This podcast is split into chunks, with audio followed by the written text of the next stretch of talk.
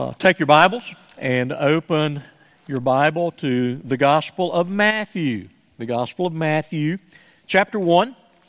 And we're going to be reading beginning in verse 1 uh, through verse 5. Again, the Gospel of Matthew, chapter 1, verses 1 uh, through 5.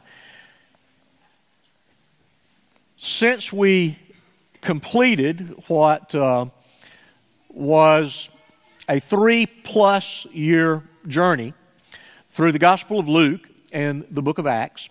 Uh, we have uh, now moved into what is our third and final sermon series for the year 2023. Uh, upon completing our studies in the book of Acts, uh, we moved into a short study from the book of 2 Peter. Uh, then we looked at the five solas of the Reformation, having just completed that last Sunday. And now we move into a four part sermon, uh, our Christmas uh, series. And so I've entitled the series, uh, Who is uh, This King of Glory? Uh, that's, of course, uh, you'll recognize a, a, kind of a stolen title.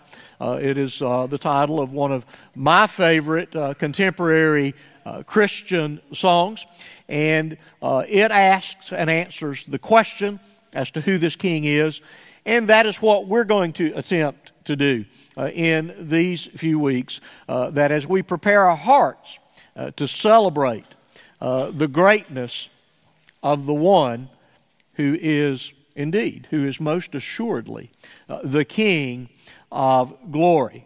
Now, I would suspect that the only thing that's more likely to create eager anticipation on your part of a sermon from the biblical genealogies is the announcement of two sermons from those genealogies. Now, you're familiar with what I'm talking about when I speak of the genealogies of the Bible. Those are the portions of Scripture that you either fall asleep reading or you're all of a sudden become an expert speed reader. But as Lee Corso says, not so fast. There is far more here than meets the eye. If every word of Scripture is purposeful and there is nothing in Scripture that is pointless, then perhaps these lengthy lists serve a purpose, even a crucial purpose. In fact, they are pertinent to proving the author's point. In the case of Matthew's genealogy, it serves as a starting point for his affirmation and proof that beyond any reasonable doubt, Jesus Christ is the fulfillment of both the promise made to Abraham as well as the fulfillment of the promise made to David. The promise of a great kingdom ruled by a great king. And so, in these genealogies, we're going to span about 2,000 years of biblical history, the history recorded in the Old Testament. And in coming weeks, I guess next week, I will talk a little more about how uh, this particular genealogy is structured and how it's divided up. It's somewhat interesting, but I'm just I'm going to jump into these first uh, five verses uh, this morning. But we can be sure of this, and this uh, certainly was upon the heart and mind of the gospel writer Matthew uh, as he uh, wrote that the Jews were in a time of great anticipation. And they were indeed asking uh, uh, the question where is this king that was promised to us? In fact, where is this kingdom, this great nation that was uh, promised to us. Uh, uh, there was a whole where and who and when and why the delay and how will this all come to pass. Well, the genealogies demonstrate for them and for us how all of this has and is coming uh, to pass. Uh, they demonstrate that God is a faithful God. He is always faithful, and He's always able to do that which He promises. While we do see that these individuals demonstrated extraordinary faith, they are also capable of succumbing to frailty, fickleness, and futility. The genealogies prove that the hero of the Bible is always God, as he, without fail, always overcomes the failure and even the faithlessness of men. So, let's see if we can answer the question Who is this King of glory? Well, I'll go ahead and tell you. His name is Jesus.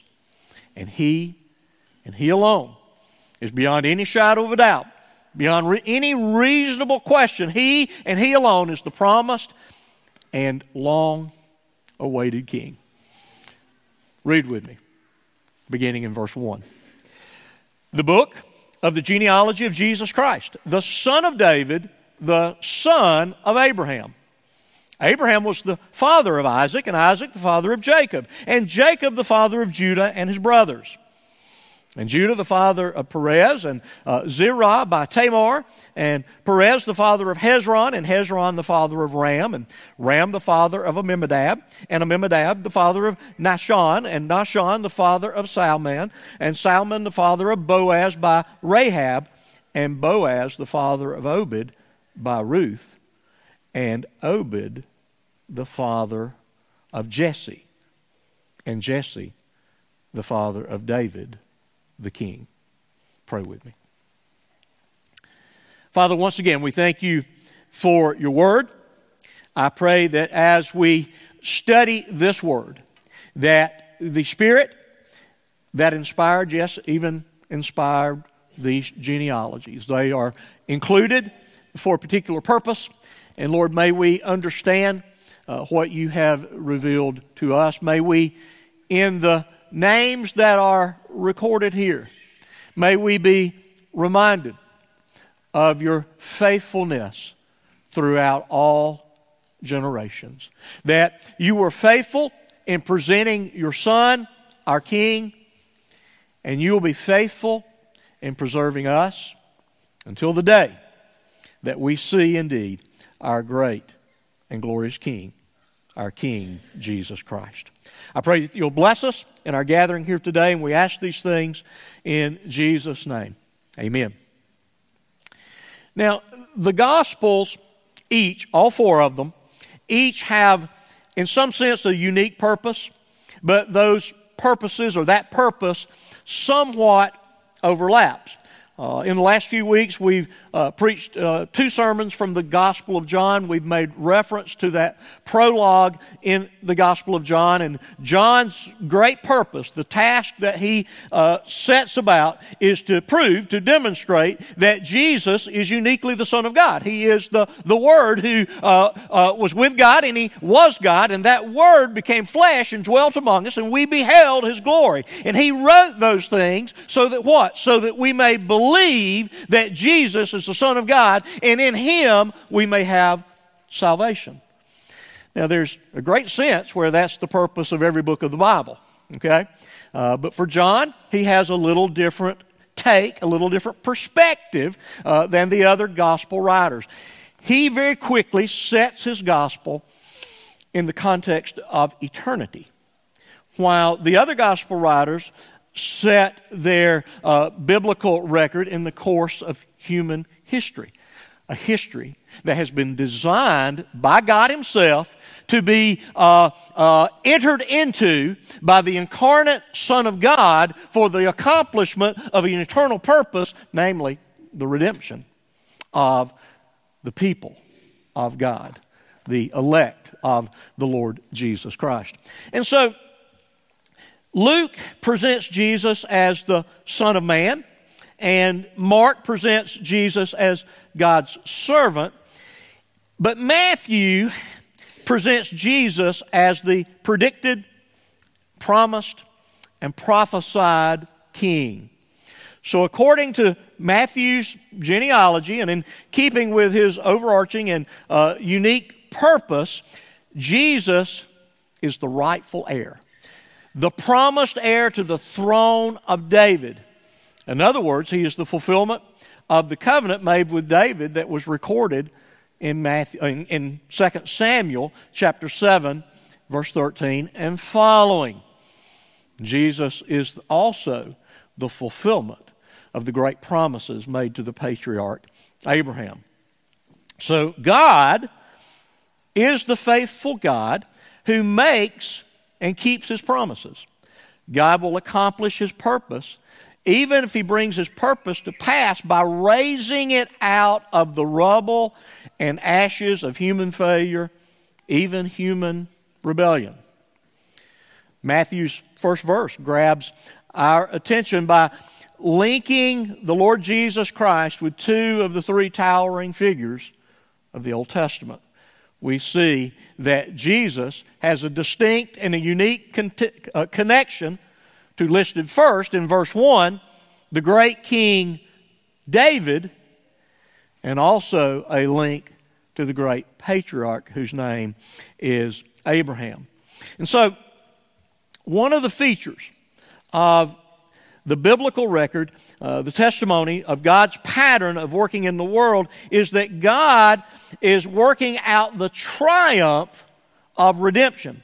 That is, He delivers His people from the implications of His own curse upon the world. Now, this doesn't mean that God's people don't experience the painful consequences of living in a fallen world. They do, and we do. We live with the experience of the consequence of the rebellion of our first parent, Adam, and our ongoing rebellion. However, it is through God's powerful grace that He demonstrates His sovereign power, purpose, and plan to bless His people and accomplish that great goal of revealing and applying His glory in this thing that we call redemption, this working out of salvation, this application of salvation. In the very traditional, very familiar Christmas hymn, Joy to the World, and in the third stanza, and it's interesting, as I went to Google to find, I knew the stanza, I just needed to look at it in print. And tragically, it seems like many of the versions are leaving this crucial stanza out of this wonderful Christmas confession, Joy to the World. But it goes like this No more let sin and sorrows grow, nor thorns infest the ground. He comes to make his blessings flow. And then the refrain For as the curse be found, for as the curse be found, for as, for as the curse be found. So, this great King of glory is the, the one who indeed initially is in some sense going to mitigate the realities of the curse by calling people to redemption, by calling uh, Abraham to live in a covenant uh, with him. And ultimately, he will fully and finally consummate the perfect work of redemption from the realities of the curse. The curse not only of thorns and thistles, and all of the implications that we've talked about over all the years of how they infect the ground, but how this terrible tragedy of death continues to take its toll upon each of us. It seems like one of the great themes of, of fairy tales is the story of a handsome prince or a great king coming to redeem a people from a curse. You can kind of rehearse that in your minds. You know the stories. But to be sure, this is no fairy tale. This is, this is reality. And if, if, if you can, can see this, and, and this, is, this is why sometimes our eyes glaze over when we get to the genealogies. Uh, that, that's why we, oh, yeah, I got that. We flip the page. You know, you give it a little scan. We're not fully aware of God's work of redemption that intrinsically flows through each and every name and each and every story, and how these individuals, although they are living in a real world under the curse, the curse pronounced by God because of the rebellion of Adam, God is redeeming and God is delivering and even giving victory over this great curse. Now, let me, let me go back and just kind of remind you, because again, I want you to get the framework of this. In fact, you can somewhat look at the Bible, and particularly the Old Testament, as the contrast between blessing and cursing. And the Bible begins with a blessing the creation blessing, the design of everything that is. In Genesis chapter 1 and verse 11, God pronounces that the earth will bring forth vegetation, and it was good. And in chapter 1, verse 24, that the earth should bring forth living creatures, and it was good. And then by the time we get to the end of chapter 1, God uniquely and specifically designs those that are described as individuals, male and female, that bear the very image of God. And He has designed creation, He has given them dominion over this earth, and he charges and he challenges and he commands these image bearers, those that are to, to mark the world with his presence, that they are to have dominion, they are to be fruitful, they're to eat the fruit of the land and enjoy it, and they are designed as male and female to live in this unique community that we call the family, that we call marriage, and they're divine, designed to live together in complementary, compatible, complete, and as essential contributors to fulfilling this blessed mandate.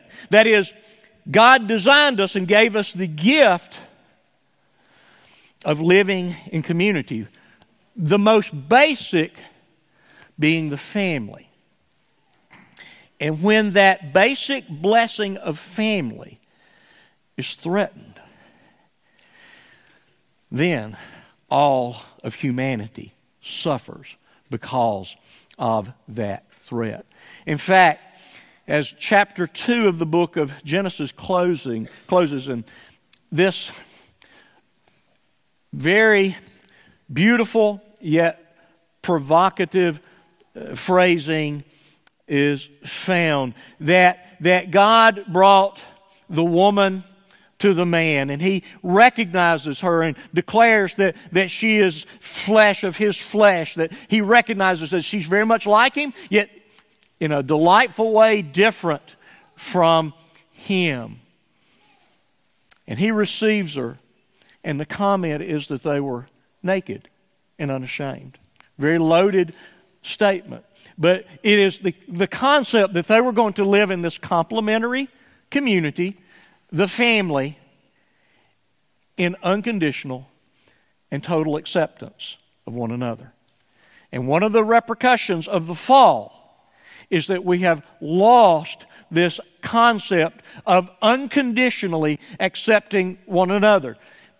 As I mentioned a minute ago, because it is not there in marriage, it works its way out in fracturing every human relationship. So, again, the result of the curse is not only estrangement from God, but estrangement from one another. And we wrestle with that all of our days. Now, particularly if you'll remember, God told Adam, It's all yours. Here are your marching orders. But there is a tree in the midst of the garden, and you're not to eat of it. And if you do, you will surely die. So God had given a clear prohibition. Among the abundant blessings of creation, there was one prohibition don't eat of a particular tree.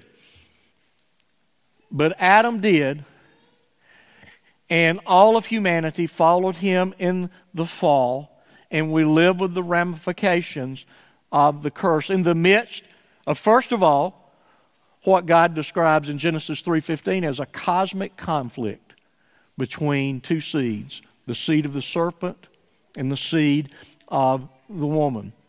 That the family, not just the woman, and this, this, this has widespread implications. Genesis 3.16, that there shall be pain in childbearing.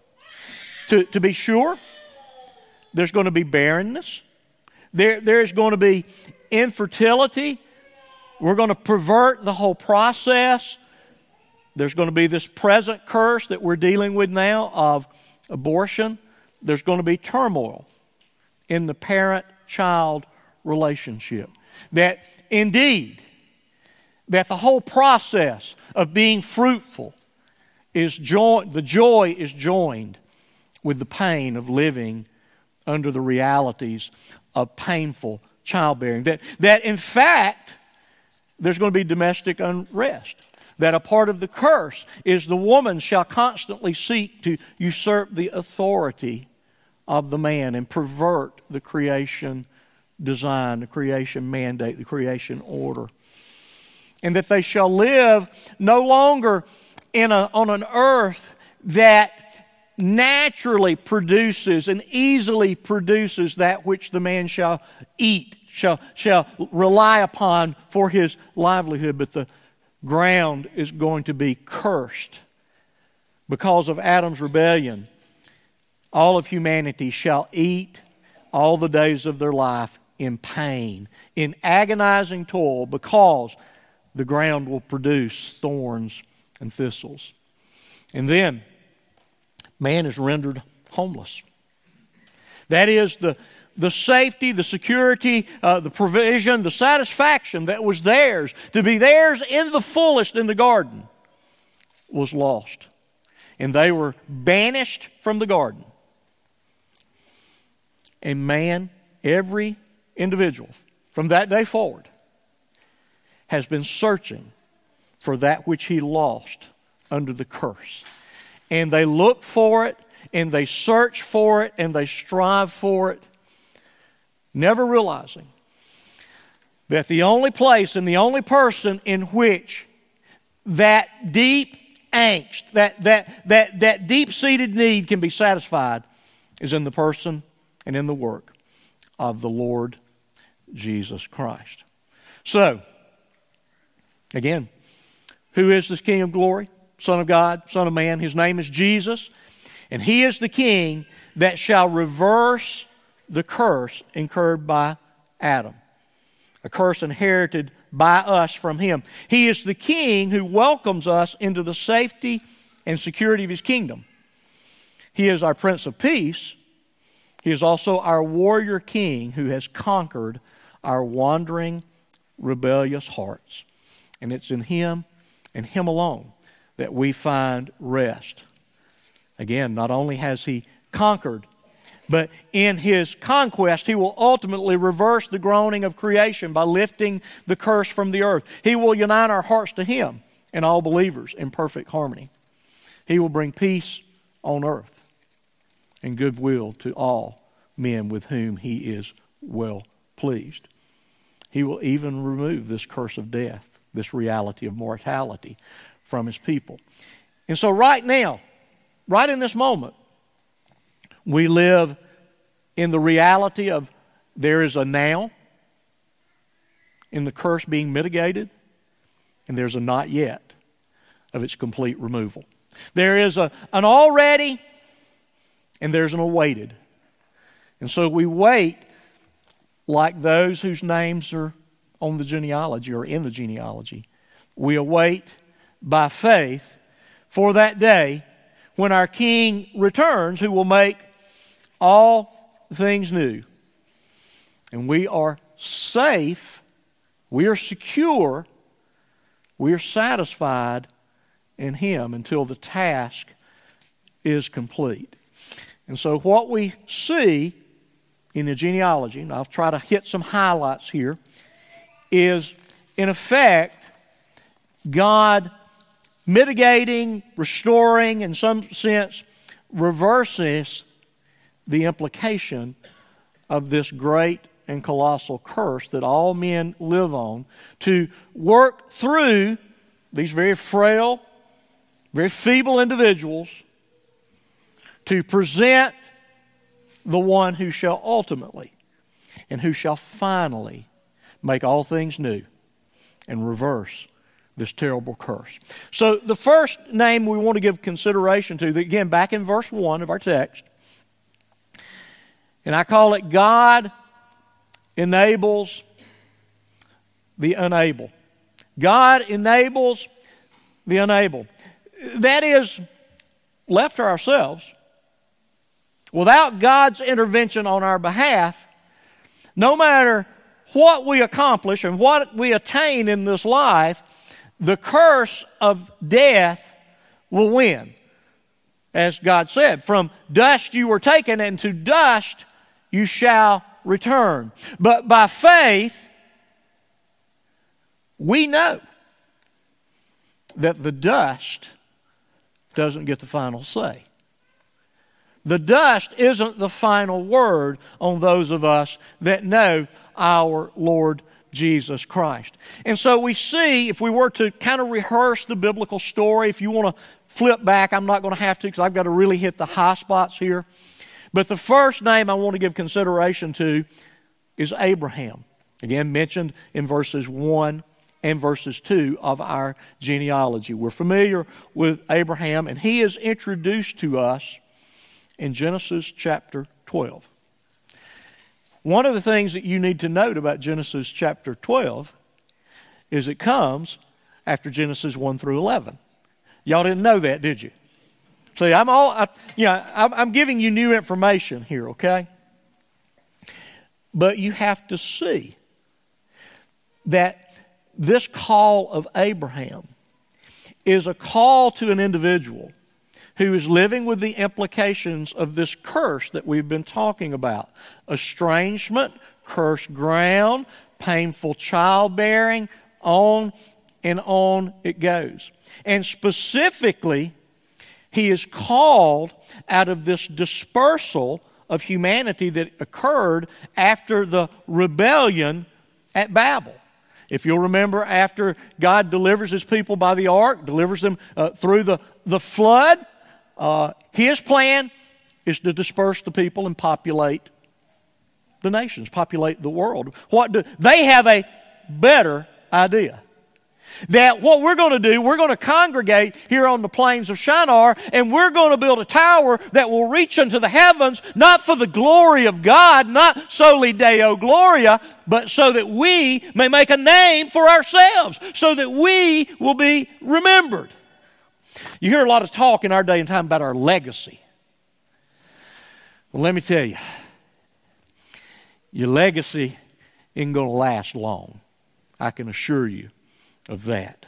But the glory of God will be forever. And so this man, Abraham, is called from a place of security, or at least supposed security, that being his clan, his family, okay? And we, you can go back to another genealogy if you don't get enough genealogy today, and you can see how the population, the earth was populated through the descendants of Noah, Shem, Ham, and Japheth. Now, I'm not a good enough uh, linguist and all of these different types of things that are utilized in biblical studies. But you can actually go to that genealogy uh, that were given after the account of Babel, and you can account for a great number of the nations throughout the world. You can, you can see who their ancestors were, uh, and it's, it's really quite interesting. But our concern biblically is one particular descendant of a man named Terah, who at least as far as I can tell from the biblical record, was a pagan idolater living among a family of pagan idolaters. And God calls him by his grace to a unique relationship with him, and he chooses to establish a covenant with this particular man whose name is initially Abram, later Abraham. And the promise, and remember, when he's called out of Ur of the Chaldeans, I'm going to make you a great nation. Which was the idea, again, the, the, the family, the clan, the tribe was that which would become a nation. And he's 75 years old. And he doesn't have any children.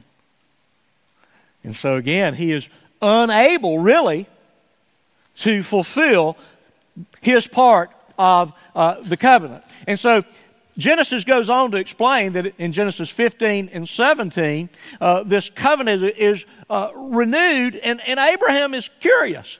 Wait a minute, God. Whoa, whoa, whoa, whoa.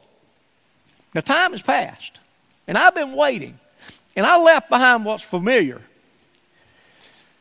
And you said you were going to make a great nation. In fact, my descendants would be like the stars of the heaven. But I'm still childless. In fact, somebody that's not even related to me is going to get everything I got.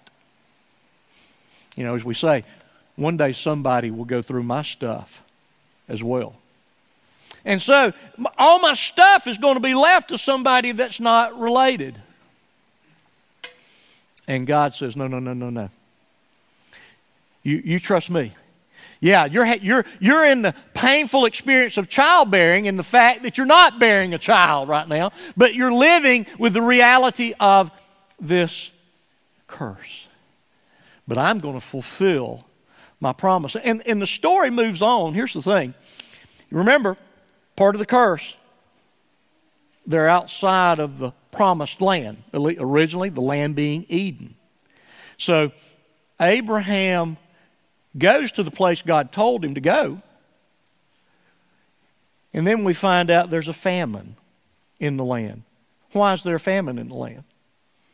Because thorns and thistles are going to be produced by the ground. The ground is under a curse. And he, he goes off to Egypt, and Pharaoh takes a liking to Sarah. Wait, whoa, whoa, whoa, whoa, wait a minute, wait a minute, wait a minute. Do, do you see the dramatic tension?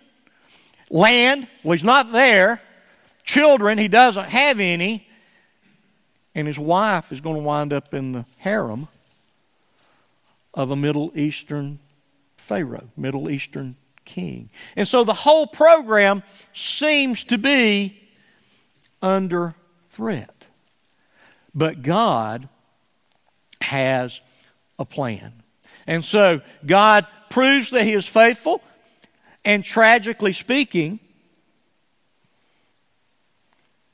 Abraham and Sarah decide that God needs a little help. That obviously she's too old to have children, and he is too. And so they conceive a plan. Sarah says, Hey, I've got this handmaiden. Her name is Hagar. So you and her get together, and, and, and, and, and we'll help God. We'll, we'll help God figure this thing out. Now, what could go wrong with a plan like that? I mean, nobody can see any red flags there, can they? Now, we've talked about the land, and if you, those of you that know the biblical story, there's boundaries described. And people ask me all the time, well, what about this business in Israel? Well, I'm not sure. I don't know a whole lot about the business in Israel. But it is interesting that these descendants of Abraham still know they're descendants of Abraham. I don't know how many people know that they're descendants from these other cats that lived in the ancient world, but people know if they're descendants of Abraham. And they're in the land that God said was going to be theirs, and all the other people hate it. So, I don't know. Uh, we'll see. We'll see how it all plays out.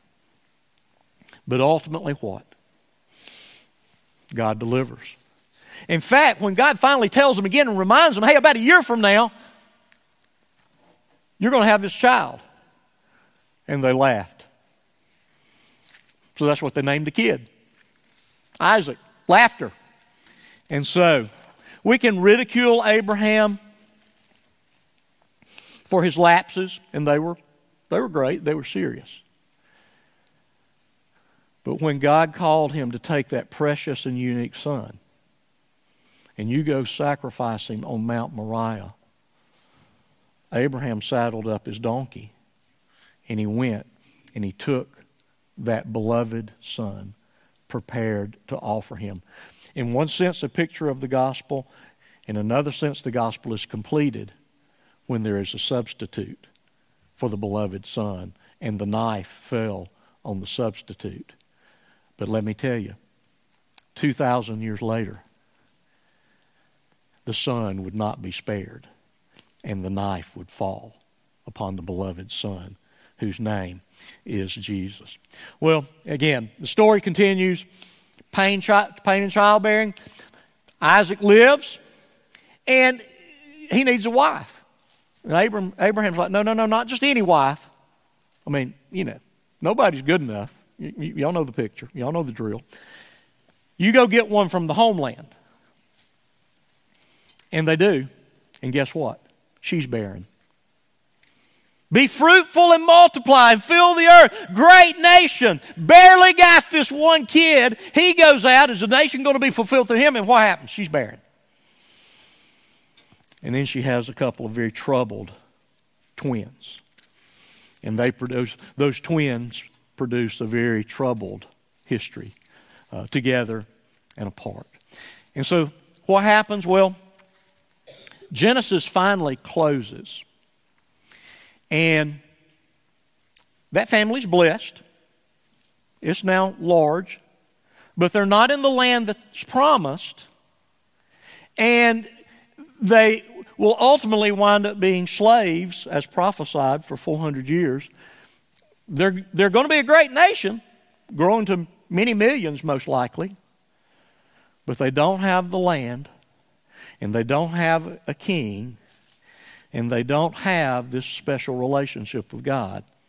So the question as Genesis closes is how's God going to deal with it? And He will. Well, let's look at two other issues real quickly from the genealogy. i have got to do this quickly. I wanted to kind of set this. The second issue found in verse 5 from the genealogy is God enlists the unacceptable. And we find that unacceptable person's name is a woman whose name is Rahab. She's introduced to us in Joshua chapter 2. First of all, she's a Gentile. Second of all, worse, than that, she is a prostitute. And yet, God is going to include her in the genealogy. In fact, if you go look, and most of the genealogy is made up of men's names, except for a few and I think without exception, I'll have to go back and look. But at least most of them are women with some questionable behaviors, characteristics, and family trees, to say the least. And so Rahab is a prostitute, which is the very picture of the perversion and the reality of pain and childbirth, of this estrangement from one another, this relational dysfunction, this perversion of naked and unashamed. In fact, they're naked and shameful, is the situation there. So you see, the, the blessings are reversed. And this incredible lady, living in a city that seems impregnable, that, that seems to be a fortress able to withstand anything, she hears of this bunch of nomads traversing across the desert and even having wandered for 40 years. And she decides that her city is in peril and that she shall cast her lot with this bunch of nomads. That God, by grace, revealed to her the very truth of the gospel. And she went so far as to lie to those that came looking for the spies that had sought refuge in her house. You see God's providential ways of preserving and protecting his people.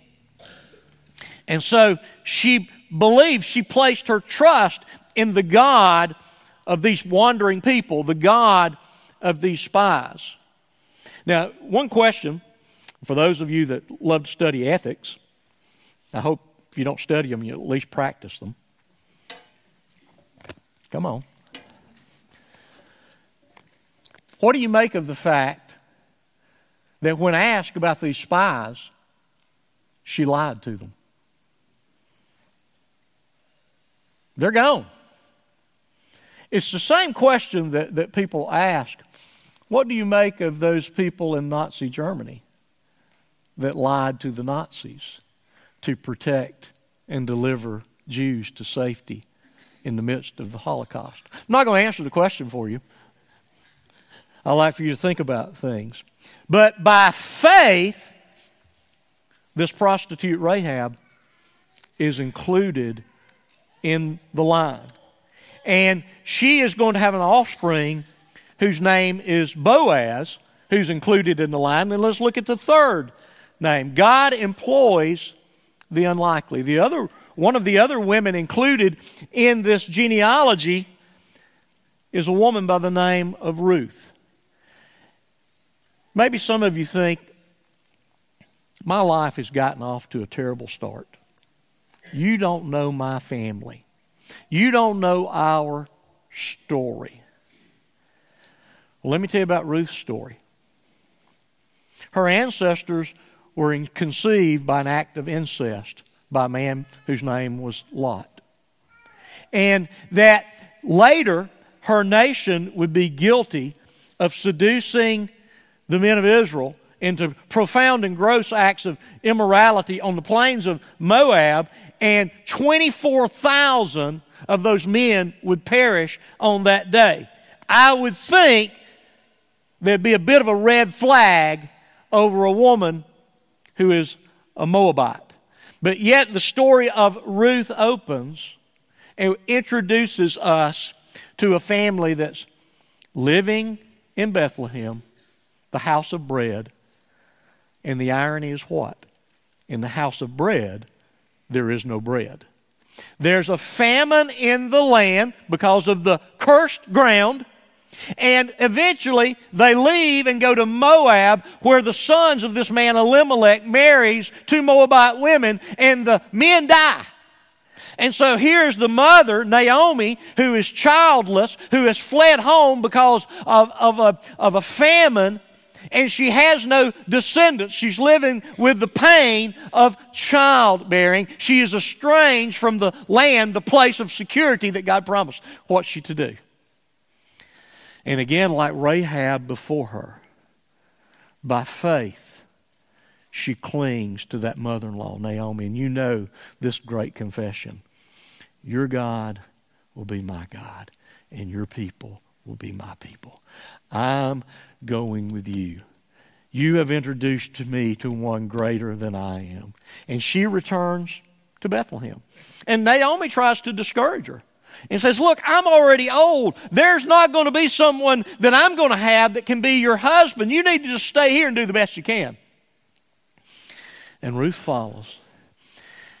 And in the wise providence of God, and in a testimony to his faithfulness, this descendant of a Gentile prostitute whose name is Boaz.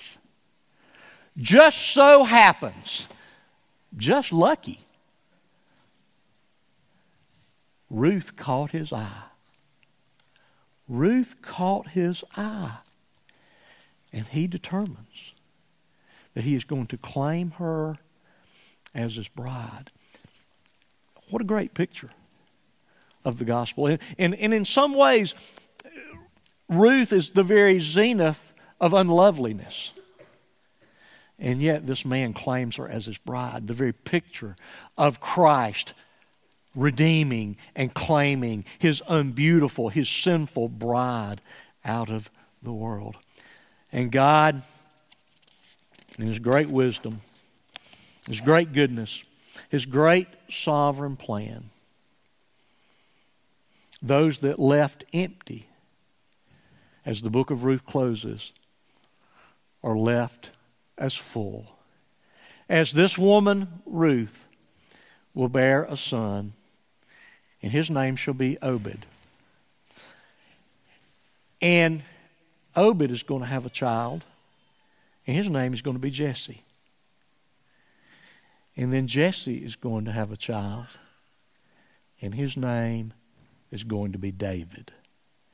And God is going to look at David and declare that he is a man after his own heart.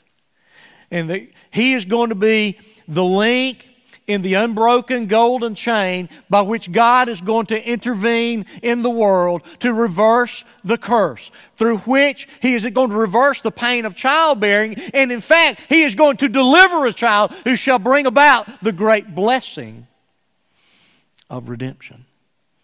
And so we close there with Ruth in the land, prosperous, provided for, secure and redeemed and fruitful. The line of the king is established. There's actually domestic tranquility in uh, Boaz and Ruth in this terrible period of history of the judges, as described three different times in the book of Judges. In those days, Israel had no king, and every man did what was right in his own eyes. But God was faithful to redeem a people, to accomplish a plan established long ago, even in the garden. The seed of the woman, the blessing to the nations through Abraham, the one that shall descend from a Gentile prostitute and a Moabite. He's going to be my king the king of a great kingdom who is going to accomplish redemption from this great curse that all men live under. And so, now, here, today, the reality is the curse has been defeated. Okay? Now that's the that's the now. It's been defeated. There's still ramifications and consequences, but we live by faith, anticipating what? The not yet.